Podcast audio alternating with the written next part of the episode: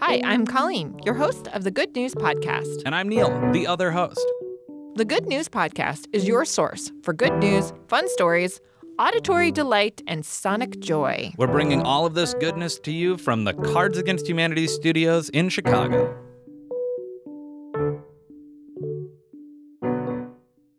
So, this is something that I found part of the New York Times good news section. They do a weekly good news section. It's great. It's, I mean, of course it's great. It's the New York Times. We were just talking about how well designed their website, It's- their internet presence is. It's a beautiful font. yes.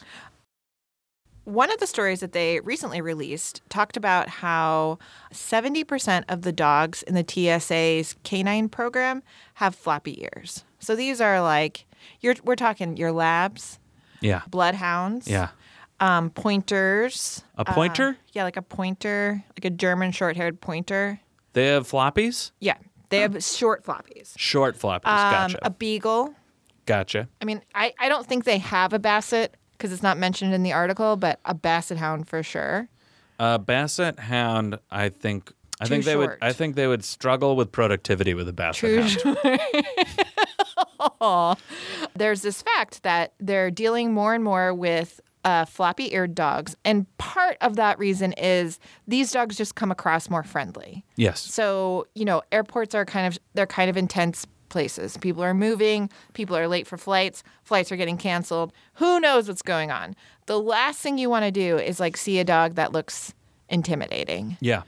Um, so they're sticking to these like happier, sort of Snoopy esque type dogs just to keep the mood light, but also keep doing their jobs. So these are good sniffers. These are dogs that are going to be obedient and they're going to go along with the protocols. Perfect. I'm into it. I take the train a couple of times a week into my job.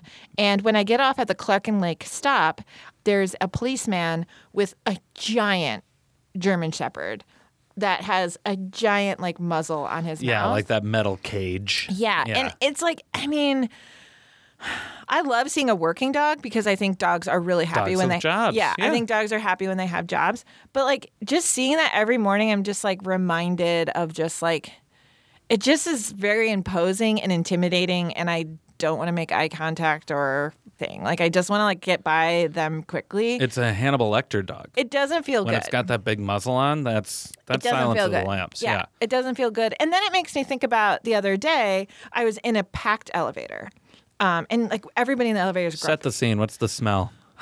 not great. I How mean, close are you to the person? Very close. Are you touching? uncomfortably close? Yes. Are are we talking three inches? Are we talking skin to We're skin? talking about two inches. uh, About two Wow. inches, kind of, uh, you know, all around.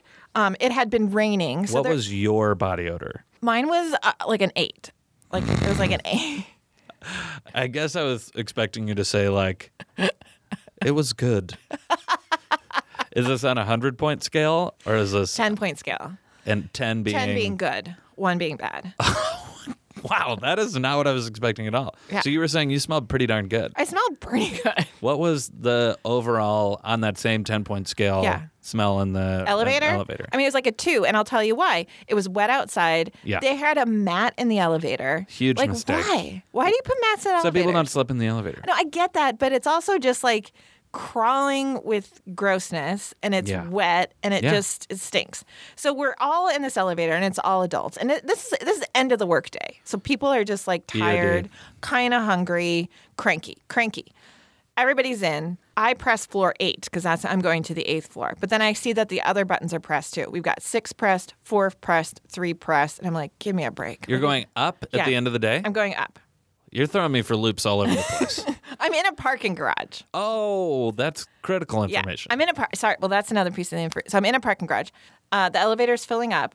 I'm grumpy. Everybody's grumpy. A woman comes in with a little dog in her bag. We all smile. It was an immediate release of tension. wow. Yeah, I mean, and and the guy next to me even like pets the dog, and he's happy, and then I'm happy that he's happy. So it just made that three minutes that I had to spend in the elevator that much more pleasant. Bearable. Yeah. Yeah. And I think that's something that the TSA is a- at least acknowledging. Yeah. For kids, for people with anxiety, for people who have just travel based anxiety. I mean, I, I think you can't be a human without being having travel anxiety. There's just so much going on. Your shoes have to come off. I don't know. There's just like six things you have to do with this like rubber bin. It's a whole thing. The best money I've spent as an adult has been TSA pre. TSA pre. I don't take my shoes off. I can keep my Privilege. jacket on. Okay. It it's like it's not expensive. It, it's for five years, it's seventy five bucks or something. For five years? Yeah. Every person should do it. But I I'm kind gonna of do it. I don't want everyone to do it because then I'll have to wait in line. Oh wow. But I get to like skip the line, keep my shoes on, bada bing, bada boom. But you have to go get like you have to go talk to an official and That's get fine. I fingerprinted. can do that. I'm, My- I'm in the system now, baby. My license is six months overdue. So once so I, you shouldn't be driving. yeah, once I get that figured out, I will go. You're in trouble. you shouldn't say that on the internet. I love how you're like speechless. I can't believe. What if you have to fly?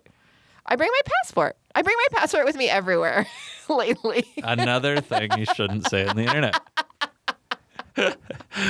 You're in trouble. Why? uh, I imagine the police have bigger fish to fry. They don't. You're the biggest fish. It's like, let's get Colleen. Thanks for listening. Do you have good news? Incredible. Or maybe you want to tell us a joke or idea? Excellent. Email us at hello at thegoodnewspodcast.fm. Or leave us a voicemail at 773 217 0156. You can also tweet us at the Good News Pod. And follow us on Instagram too. And if you love the Good News Podcast, think about supporting us on our Patreon page. Most of our music is by Poddington Bear.